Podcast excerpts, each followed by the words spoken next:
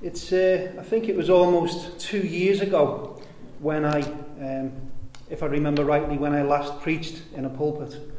It was uh, just when the lockdown started, so I'm just not quite two years. Then I had to get used to preaching on the internet. And so I sat there the first day looking at my computer, looking at this little camera, and thinking, how can I preach to a little hole in, in this gadget? And I, I slowly got used to that. And then I got, I got used to it, and then I, I became unused to, to doing this. So, in fact, I was on my way here this morning, and I thought, I think I'd better go home and get me notes. Because, you know, that's not So, I'd forgot me notes, so um, yeah, it's a, it's a little bit strange uh, coming back to normality. So, anyway, where we read from in Philippians is what I'd like to focus on today. So, What can we say about this, uh, just as by way of introduction to Philippians? It was a letter from Paul to a church. So it started life as a piece of paper. Someone got a pen, and Paul or his mate wrote down this letter, got folded up and handed to someone and taken to the church of Philippi. That's how this book started life. And then, being uh, having this uh, authority it was then included in the canon of Scripture. So, where was Philippi? It was where Greece is today. It was, it was a Roman colony in northern, northern Greece, as we would know it today. And the church of Philippi was one that Paul planted himself. So, he had a few missionary journeys, and on his second one, Paul uh, planted this church and you may remember this little story from Philippi concerning Paul, which is that he got in trouble with the police, with the local authorities. Eh, if you look in Acts 16, it says about Paul and his friend um, Silas. The crowd joined in attacking them, and the magistrates tore the garments off them and gave them orders to, to beat them with rods. And when they had inflicted many blows upon them, they threw them into prison, ordering the jailer to keep them uh, safely. That's Acts 16. And you re- may remember how the story ends. There's a miraculous release of Paul and Silas from their bonds. And the jailer is flabbergasted by this miracle. And he says, he says, Sirs, what, what do I have to do to be saved? And that, of course, is the great question, the question of all questions. The biggest question a man or a woman in this life can ask what must I do to be saved? How do I get right with God? Well, what about this letter then? The other letters, they tend to have some problems that Paul addresses, but not so here. He had very, very little to criticize the Philippian church for. So the tone of this letter is it's full of joy, it's full of thankfulness, and it's, it's very warm and remember, Paul was in prison, so Paul could have maybe been in despair. He could have maybe felt sorry for himself and looked for pity. But instead, he was trying to encourage the churches instead. So he gave thanks and he glorified God. And so the whole letter of Philippians is about being steadfast, being immovable, and being faithful to God. So this morning, it's only the first uh, three verses. It's only the three first three verses, the first two verses, in fact, I'll be focusing on. So you'll notice it starts with this greeting. So verses one and two, it's a, it's a greeting. It's it's from both of them, but obviously Paul is the real uh, author there. And all the letters in the ancient world were the same format. It was greetings from me to you. And, and this one, though, is obviously more of a, a Christian flavour. Uh, so this one, um, this one has uh, elements in it. For example, instead of saying greetings, it uses this Greek word charis, which means grace, and it, it, it changes it like that. And it also mentions Jesus Christ and God the Father. And so And we have praise as well, don't we? So it's definitely of a, a Christian tone. And that, that, if that greeting sounds familiar to you, it's because it's been used in a number of other letters. He starts the letters to Rome, Corinth, uh, Galatia, and Ephesus. He starts them all in exactly the same way. So, for example, in Romans, he says, To all those in Rome who are loved by God, called to be saints, grace to you and peace from God our Father and the Lord Jesus Christ. So we see that common uh, way of addressing uh, the churches. Now, when, he, when Paul went on this second missionary journey, he asked uh, Timothy to come with him, and so Timothy became a really prominent member. It says in Acts 16, at the beginning of Acts 16, Paul came also to Derbe and to Lystra. A disciple was there called, named Timothy, the son of a Jewish woman who was a believer, but his father was a, a Greek. And so this is how it started. And then we read when Paul actually writes to the young Timothy when he's a pastor, it says, To Timothy, my true child in the faith, grace, mercy, and peace from God the Father and Christ Jesus our Lord. Paul saw Timothy like his own son in the faith. So,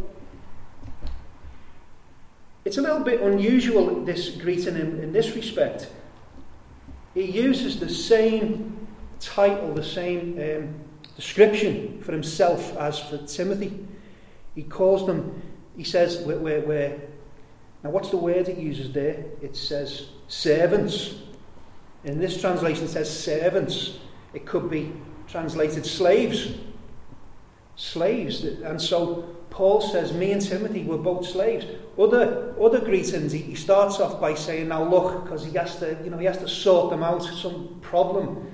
And he has to say, Now look, remember I'm an apostle, so you've got to listen to me. He has to, you know, exert his authority. But he doesn't need to do that here. So he approaches them as slaves. What a, a, strange thing, isn't it, to be a to be a slave of sin and then leave that and then become a slave of someone else but we become a slave of Jesus Christ. And it's not, it's not like an eternity of being shouted at and made to do horrible work. Being a slave of Jesus is a joy, it's a daily joy. And so, yeah, we, we love to have that yoke of Jesus put on us. We love to be bound to Him forever. Another thing about this letter is it's not the type of letter where Paul sat down and thought, right, I need to structure this now, I need to get across this point and that point and that point. It's quite informal. It's like Paul's just picked a pen up and just poured out what's on his heart, his feelings for this church and his encouragements. So it's, it's a bit unusual in that respect, and as I say, it's very, very warm. So, I want to pick out three things, just three things from this greeting today about the local church. And the first point I want to make is about the, the structure. Can we, can we say something about the structure, the government of the local church? From this, well, the first point is that it's addressed to the saints. The greeting, verse 1, is addressed to the saints. Now, you'll notice the Roman Catholic view of saints is, is different. They will they will, uh, they will recognize someone in history in the church, someone of notoriety, someone who's, um, sorry, someone who's done something outstanding for, for, for, the, for the Roman Catholic Church, and they declare them to be saints. Now, you know as well as I do that the scriptures say that all of God's people are saints, every single one of them. And what does it mean, saints? It means it means holy ones. Holy ones. And holy itself means God takes something, that's you. He takes this thing and he places it over here and he declares that that thing, he's going to use that for his own glory. And that's what holiness is. So that's what being sanctified is. That's what being a saint means. Set aside by God to glorify him. And that is our purpose in this world. Holy. Fully consecrated, hopefully, to God's service. We also see there then that you've got the saints addressed, and then you've got these others as well, who are also saints, but they're, they're addressed specifically as overseers and deacons. So you're all familiar with these different kinds of offices in the church. If you come from an Anglican background, well, I was baptized in an Anglican church, that's about it. You'll know that they have all kinds of, uh, they have a massive structure, don't they, of bishops, archbishops, and all these other things, and, and a lot of other things I can't remember. They have this structure, but the, the structure here is the, there's two classes here overseers and deacons. The, the reason the reason for the appearance of these officers in the church is this. When the church was launched, it went through this short period of being based on what they call the itinerant ministry. That means, like Paul and the others were going around all over the place preaching, trying to plant churches. It was a transitional time. God gave them tools, He gave them charismatic gifts. They were able to do something uh, incredible. They were able to, you know, they were immune from venomous snakes, for example. They were able to touch people and heal them. They were given these charismatic gifts um, to, um, to really to, to kickstart the church of God. But those apostles obviously ended up getting jailed, killed, or they were far away. And the, the little churches planted needed leadership. And that's why they introduced the leaders in the churches themselves. And so there was a need for different types of leadership.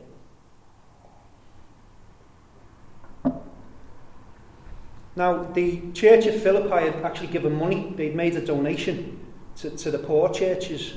And who sorted that out? Who in the church? You can't have a church where everyone's in charge, obviously, all chief and no Indians. So there'd be a small group within the church who, who collected all the money off the people and then arranged how much they were going to send to, to, the, to the church over at uh, Jerusalem. So they would be your, uh, they would be your deacons. They would be in the, the office of deacon. But you have this uh, other word, overseers. It's overseers is uh, translated. It, I think the AV translates it as uh, sorry, the authorized version translates it as um, bishops. Bishops, because there was a there was an Anglican sort of influence, wasn't there, with the King James Bible? So it says uh, they got that word in bishops. And um, just to make it very clear, the words overseer, bishop, um, elder, presbyter, they're all the same. They're all the same. They're all the same office. So if you see these in different Bibles, just remember you're looking for two offices here, two different types of office. So you have the, the elders, the overseers, or whatever. So they have the spiritual oversight of the people. They're there to, to make those spiritual decisions. Then over here you have deacons. The deacons, they, they, would, they would sort out the, the collections and spending money, getting the church fixed up, and so on. Now, in small churches like New Road was, you know, we, we had um, we had to we couldn't have that structure. There was too few people to have that proper, you know, structure. And so that's in small churches, you have people like multitasking, like like Alan, you know, puts his guitar down, gets the paintbrush out, and then goes and does this other things, and so you, get that. But certainly the aim is, is, is these two these two roles. it says in the scriptures about this office of the elder or the overseer that anyone who desires that office desires a, it's, a, it's a noble thing to, to, to want to do. It says in, Paul says to Timothy in his first letter, he says, An overseer must be above reproach, the husband of just one wife, so not you know more than one, um, sober-minded, self-controlled, respectable, hospitable, and also able to teach. And so the elders in the church, there might be a church with two or three or four elders, and there may just be one that does the teaching regularly at the front, but the others must be able to teach also. They must have that ability to teach. And the term in the Bible here for overseers is plural. So that does away with the idea that there's just, you know, there's just one bishop, you know, ruling an entire city, uh, as we sometimes see in today. Okay. So we've mentioned the overseers, you mentioned what the deacons do. And so that's like the government of the church. That's what we can get from just this little greeting.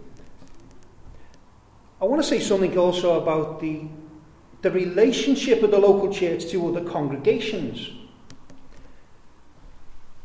Think of this Paul and Timothy are writing to another congregation. It's almost like one church writing to another church. And so we could maybe draw from that that we are to have good relations with other churches. That, that makes sense, doesn't it? Good relations with other churches. We're to love them. We're to love the people in the other Christian churches because they're good enough for Jesus Christ, so they should be good enough for us if you criticize, if you criticize Christians, well, in your own in your own church or in someone else's church, you think about this. Jesus Christ stands at the throne of God, speaking on their behalf, telling the Father how good that person is. They belong to me and they are therefore acceptable, and I want you to, you know, accept them for, for my sake. So he stands he stands mediating for this person. But then, if I start, you know, slagging this person off, what, what does that say? What does that say about my wisdom or my love? So, yes, the church is full of cranks, it's full of bitter people, it's full of annoying people. We know. But still, if those people are good enough for Jesus, they've got to be good enough for you and me. There's also, um, between the churches, mutual support. Listen to what Paul says to the church at Thessalonica. But though we had already suffered and been shamefully treated at Philippi, as you know, we had boldness in our God to declare to you the gospel of God in the midst of much conflict.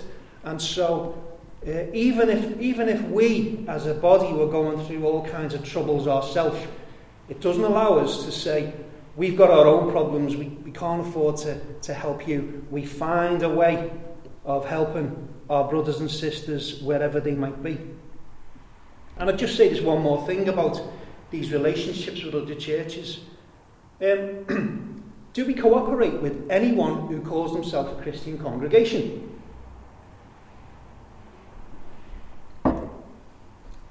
There's a, there's a church down the road on um, by the Jolly Miller. They're all professing Christians. They all sing to God. They all believe Jesus died on the cross. Should we fellowship with them? Well, they're Mormons. Now, most of you here, at least most of you, will say, well, no, Mormons are not a legitimate Christian congregation. So, no, we don't. Jehovah's Witnesses, Mormons, and all these others we don't fellowship with them. We, we have to keep them at a distance, although we, we love them individually. And so, how on earth do we decide? Who, who do we fellowship with? Well, we, we fellowship with Dingle Mount Church, it's a Liverpool City Mission Church. So that's easy. And then we don't fellowship with the Mormons. And so in the middle there's a whole range of churches. And the answer is there is no answer. We have to just make the decision one by one about who we can, uh, who we can, um, in all conscience, fellowship with. We have to make that difficult decision. But certainly, we have relationships as, as uh, with other churches as we are able. And the last thing from this greeting I want to mention is we've looked at the, the, the, the church's uh, structures, government, we've looked at its relationship with other congregations, and now the church's supply of its needs by God. Who is God? Well, we have the Holy Spirit. He's not mentioned here. Holy Spirit's not mentioned, but Paul mentions him all over the place. So it's implied. But you know, it's the Holy Spirit. He's so special, the Holy Spirit. He gets this title of holy all the time. And he's the one who sustains life. He sustains all life. And in particular, he lives in the hearts of us, his children. So we have the Holy Spirit there. And we have uh, the Father. Now, the Father is, is mentioned here. And obviously, in the scriptures, he's pictured as the one on the throne all the time. He's always on the throne, he's always directing uh, the affairs of, of, of God. And we have, of course, the Lord Jesus Christ. And Jesus as the most prominence uh, in the scriptures. He has this prominence because of his salvation role. He's being thrust forward out of that Trinity. He's being thrust forward as the one who would lower himself, if you like, and make himself a man and come to this earth to die. To die for sinful people at Calvary. That's what he agreed to do. If you, if you would allow me to compare this to some kind of theatre production, God has his theatre, the theatre of grace, where he's going to display his grace. That is, that is the world. And you have the director, he's the one who oversees everything. That's God the Father. You also have someone in a theatre production who's in the background. He's doing all this work, going round and doing this and that and the other, but you don't see him. That's a little bit like the Holy Spirit. But there on centre stage, with the spotlight on, is Jesus Christ. And that is how God has decided to do it. That he would have the preeminence, that he would be at the front, that he would get all the glory and all the attention. And we remember that this God then is a triune God, and he supplies all our need. And it tells us here what's supplied, or rather what Paul is hoping is supplied. It's two things, isn't it? Grace and peace. Grace and peace. Someone said to me that grace is, well, in fact, well, this is a definition I used to use. Grace is receiving something you don't deserve. But there's a fault. There's a fault with that definition because Jesus at Calvary got something he didn't deserve. But we wouldn't call that an act of grace, would we? An act of grace. But we can just say grace is, you know, it's just a, a free gift. It's a free gift. What, what, what is a gift? A gift is something you don't, a boss doesn't give a gift to the worker for working 40 hours a week. That's wages, that's earned, that's not a gift. A gift is when you voluntarily, moved by love or thankfulness, you take something of value and give it to someone else, hoping they will benefit by it. And that is grace. It is free and it's a gift and it's motivated by love the greatest act of grace has to be this business that happens at Golgotha when the, the Son of God agreed to become a substitute and agreed himself to hang there and be hammered to death by his own Father for other people. Other people who didn't even appreciate him, who came into this world full of rebellion. That's me and you full of rebellion. And yet we have this amazing work at the cross. And now that we are believers, we're expected to um, we're expected to display grace ourselves. So we are expected to be gracious to other people. Now, to, to be gracious means that we have to learn to give people the benefit of the doubt. So that when someone says something and you know them from old and you, you think, I know exactly what she means. I know what she means. She's, she, she's, she's not a pleasant woman. He's not a pleasant man. The fact is, you have to find a way to, to find the best spin on their behaviour that you can. It doesn't matter that you're your logic is telling you that it's probably this or probably that. She's probably being wicked. We have to find a way of, as far as possible, giving people the benefit of the doubt, always hoping that their motives are good and they're not evil. And that is tough. That is a tough thing to do.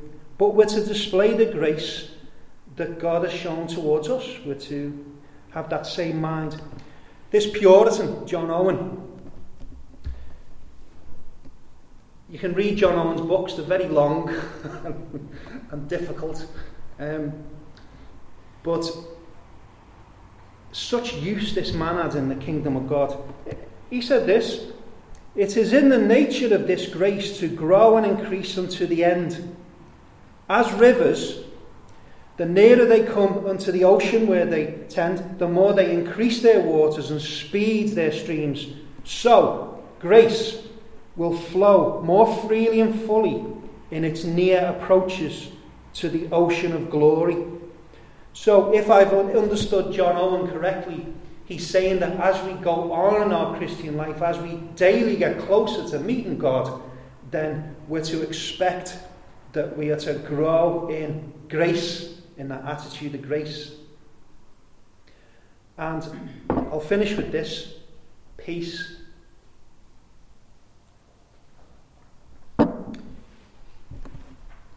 It's, it's uh, best to assume that when you emerged into this world, God was at war with you.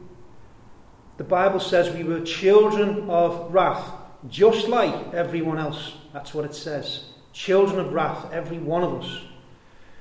Matters not whether you were brought up in a Christian home, whether you were baptized as a baby, like I was. It doesn't matter if you were brought up in a uh, a criminal family. We're all in the same boat in that respect. There was this warfare. And what happened to those people like you sitting here today and me? What happened when God came and broke into your life is that the warfare came to an end. There was then peace between you and God. All his anger has been spent and carried out on the Lord Jesus Christ. There is absolute peace now between you and God. And that being the case, is it not obvious that if there is now peace between us and God, that there should be peace between ourselves? Should we not display that sort of attitude of peace as well? Should there not be peace in the church? Certainly should. So, as we reconvene our uh, prayer meetings, these are the type of things that we have to pray for. That peace would reign in our church, that great love would abound, so that we're able to say, like Paul, I hold you all in great affection. That, that's what we need to aim for.